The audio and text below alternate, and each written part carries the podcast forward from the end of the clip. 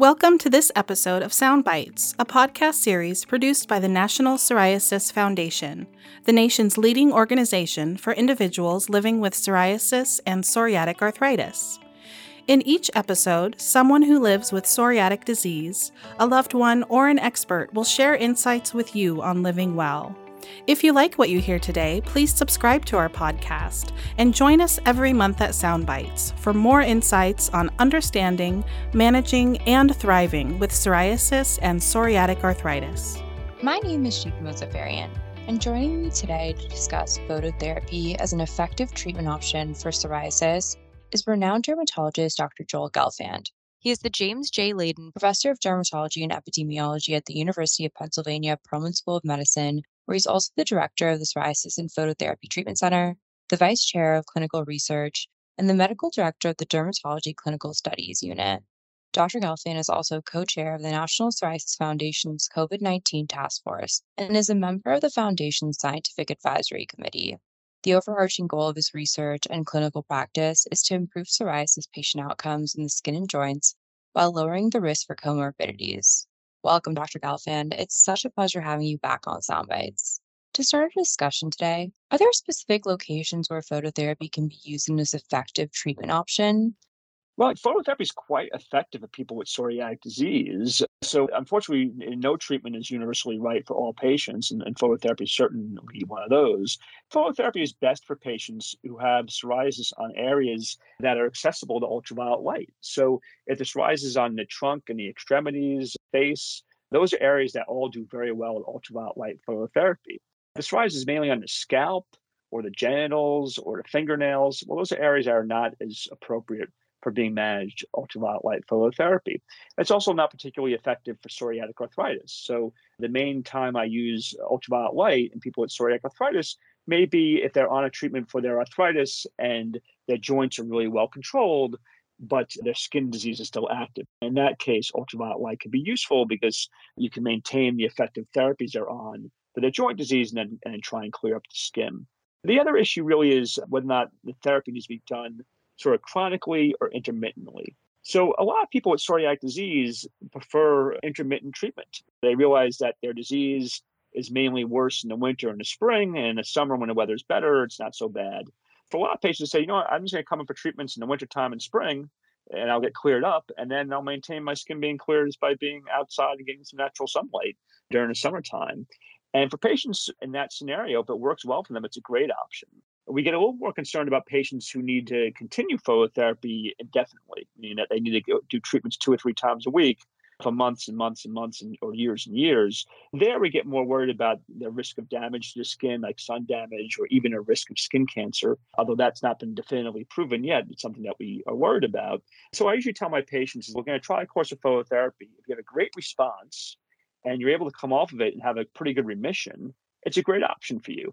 But if you find that you had a great response and your psoriasis comes right back the second you stop it, well, then maybe we should be on a treatment that's a little more convenient to use and something you have to come in and do three times a week in the office or even potentially at home. It might be burdensome to continue that long term for people. And what types of psoriasis will phototherapy most effectively treat? So, phototherapy is great for plaque psoriasis, great for guttate psoriasis, and works pretty well for palmar-plantar psoriasis, be it palmar-plantar pustulosis or palmar-plantar plaque psoriasis. Now, these are one of the hardest versions of psoriasis to treat. And there, when we're doing with the palms and soles, we'll often use something called topical PUVA, where we're putting something called Psoralen on the skin for about 15 minutes, and then using ultraviolet A light, a special wavelength of light that can really penetrate deep into the skin to interfere with the communication from the immune system to the skin and drive psoriasis into remission. So, what are the most common types of phototherapy that dermatologists prescribe? I think that most dermatologists who are active in managing medical cases in dermatology, including psoriasis, should have a narrowband UVB phototherapy machine in their office. It's sort of a standard of care option for psoriasis. But then we have other modalities like the excimer laser, which is basically taking advantage of the ability to deliver this single wave of a light that narrow band UVB uses, something called 311. But since you're able to focus it on an individual plaque of psoriasis, you give a much higher dose than the normal skin can tolerate, right? Because in psoriasis, these thick plaques, they won't burn very much from ultraviolet light, whereas a normal skin can. So when someone's going into a UVB booth and getting exposed to their normal skin, we give a lower dose so we don't burn their normal skin than what their psoriasis skin can tolerate. So with excimer laser, we're able to get very high doses of light just to the psoriasis. And that often results in more rapid clearance of the individual spots, uh, as well as, in some cases, more prolonged durations of remission. Now, excimer laser, though, is really labor intensive, and so it can only really be used for localized psoriasis. So about three to four or five percent of the body surface area of the patient. When it's getting more than that, it's time consuming to do, and then you really have to do regular narrow band phototherapy. There's been other treatments available. Psoralen plus UVA, uh, the Psoralen given by mouth. We don't really use that much anymore because narrowband phototherapy is so effective. And Psoralen plus UVA in people with fair skin if they have many treatments, it certainly increases the risk of skin cancer. And it's an avoidable thing because UVB can be just as effective or we have other treatment options. For example, I've had patients with serious cancers or active lymphomas where the oncology team was uncomfortable with immune targeted therapies. Well, PUVA is a great option in that circumstance. Topical PUVA is often available in expert centers that deal with palmoplantar diseases, including palmoplantar pustulosis and palmoplantar plaque psoriasis. Can you speak about the ideal frequency and duration of phototherapy treatment? So, a number of different studies have been done on this topic, and the data generally shows that people who go three times a week will clear faster and require fewer treatments than those who go only twice a week. Those going twice a week still do pretty well, it just takes a little bit longer, and they may have a slightly higher cumulative dose of ultraviolet light. Going just once a week is not going to cut it, and doing four times or more a week is not going to add any benefit. So two to three times a week is really the sweet spot. Optimal benefit usually comes somewhere around eight to 12 weeks or so.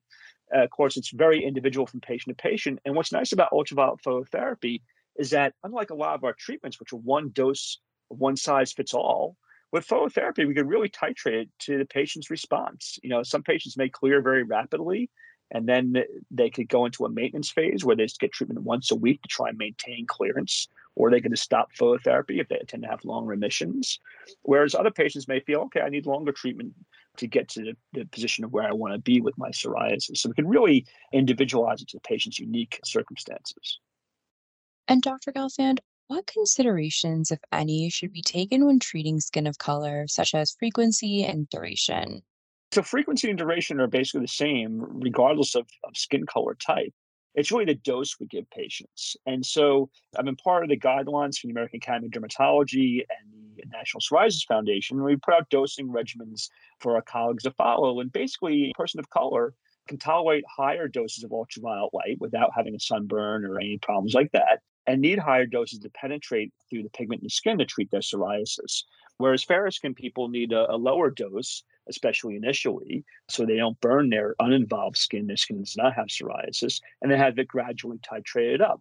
In the office, this is fairly easy to do because the machines have a lot of bulbs and deliver the energy very rapidly. So, fair skin person in the office may take 30 seconds to a minute or two minutes max to get their total treatment time. Person of color with dark skin, by the time they're getting towards the end of their phototherapy, may take between five and eight or nine or 10 minutes to get a full treatment dose. That's still a pretty short period of time if you think about it. We're talking about five to 10 minutes here. At home, we're still trying to understand that situation because in the office, you're getting like 36 to 40 bulbs. At home, you get around eight to nine bulbs. And the light study will answer this question for us. If we find only having eight or nine bulbs is not enough to be effective for patients of color, then that would be an important finding to improve that option for patients. When we first got involved in the study, when we spoke to manufacturers, a lot of them all had their machines defaulted for every patient to be what's called skin type 1, very fair skin, like someone who has Irish skin, for example, or a redhead with blue eyes. And so, if that was the case, a person of color would never get to an effective treatment dose if the machine was calibrated for someone such fair skin. So, even just doing the light studies built awareness for the manufacturers out there that they need to calibrate their machines based on a patient's skin type, how dark their skin is. We know there are some side effects associated with use of phototherapy. You mentioned risk of sunburn. What are the normal side effects to expect, and are there any effects that would cause treatment to be stopped? We expect most patients will have minimal degree of, of sunburn-like reaction. That's sort of the sweet spot. So patients should expect About six hours after treatment, they may get a little pink in their skin, and that goes away within a few hours. That's a sweet spot to be in. Occasionally, a patient may uh, get a dose is a little too high for them, and they may have a little bit of a sunburn that lasts for about 24 hours or so. And then we know to lower the dose for that individual. Uh, those are really the, the, the, major issues.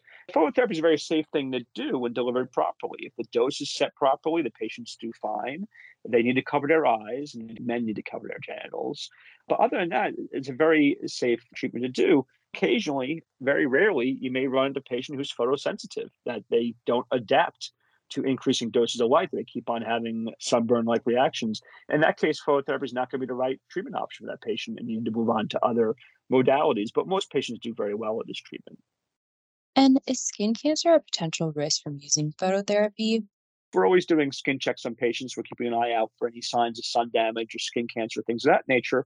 The data to date seem to suggest that ultraviolet B phototherapy doesn't seem to increase the risk of skin cancer over time, which is kind of hard to believe.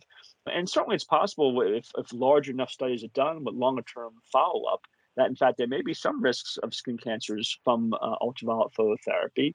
And so, therefore, it's important for patients get checked maybe at least once a year just to make sure they don't have any signs of sun damage or other things that are suspicious on the skin.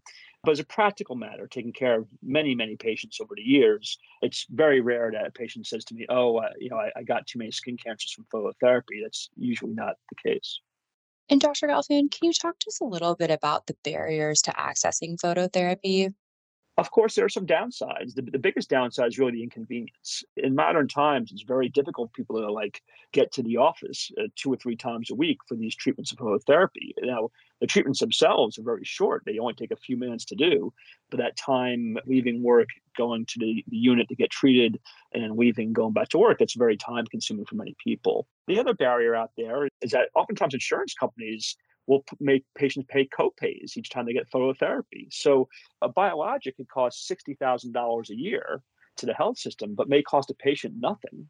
And then phototherapy may cost 1,000 or $2,000 a year to the health system, but cost the patient a lot of money because they're paying copays every time they get a treatment. So there's this sort of uh, health systems barrier that patients face. And the last thing is that phototherapy centers are concentrated in dermatology offices, right? So many patients don't live close to a dermatologist who offers phototherapy. In fact, 90% of counties in the US do not have a dermatologist in it that offers phototherapy. So that means for most patients out there, the average patient who may be a great candidate for phototherapy and wants to pursue it may have a hard time accessing it, either due to their, their own demands uh, of their schedule, cost of copays, or just having geographic access to phototherapy.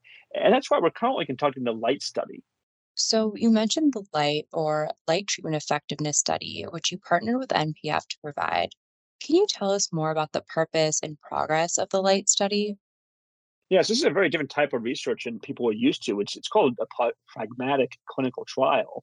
And the idea is that we're just trying to duplicate what happens in the real world. So the inclusion criteria are very simple. It's basically the patient's a candidate for phototherapy for their psoriasis or guttate psoriasis, and the clinician and patient agree that it's acceptable for them to be treated at home or in the office. If that's the case, they're in. So patients don't have to wash out of treatments. They can be on biologics or pills by mouth or other things, psoriatic disease. I've had patients in the trial who were pregnant and on a biologic and not doing well went into clinical trial. So even women who are pregnant could be in this study because phototherapy is commonly used in pregnant women.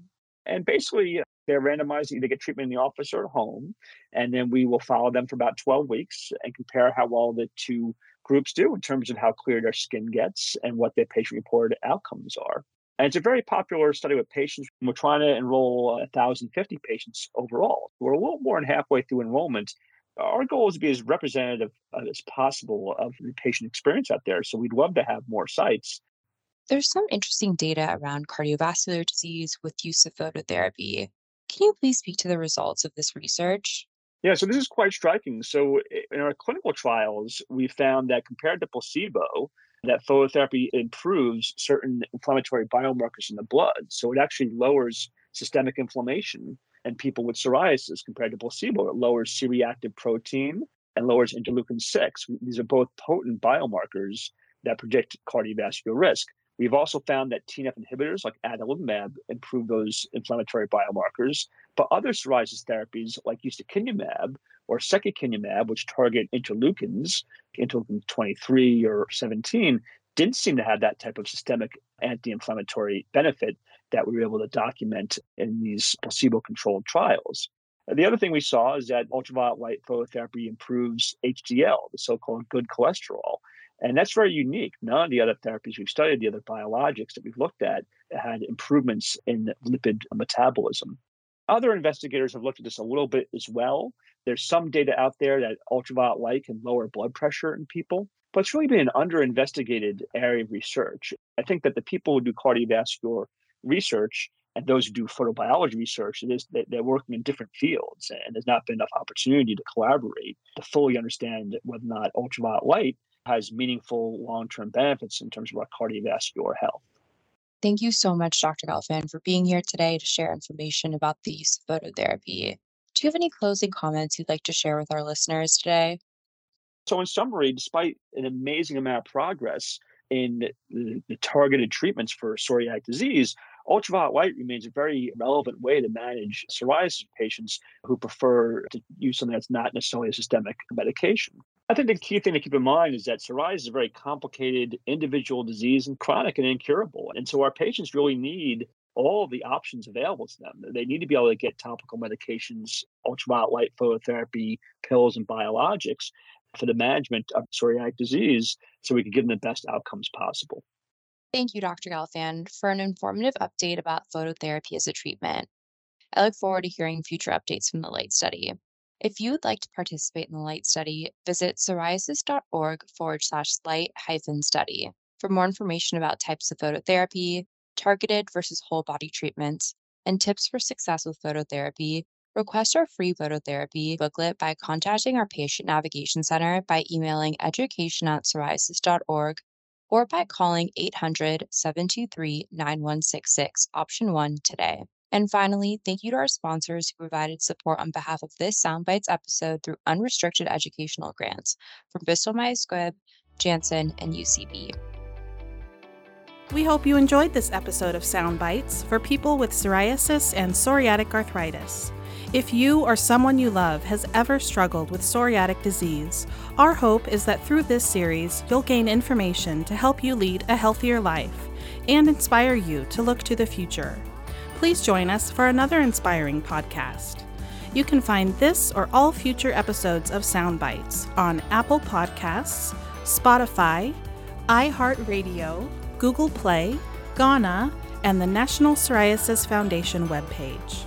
To learn more about this topic or others, please visit psoriasis.org or contact us with your questions or comments by email at podcast at psoriasis.org.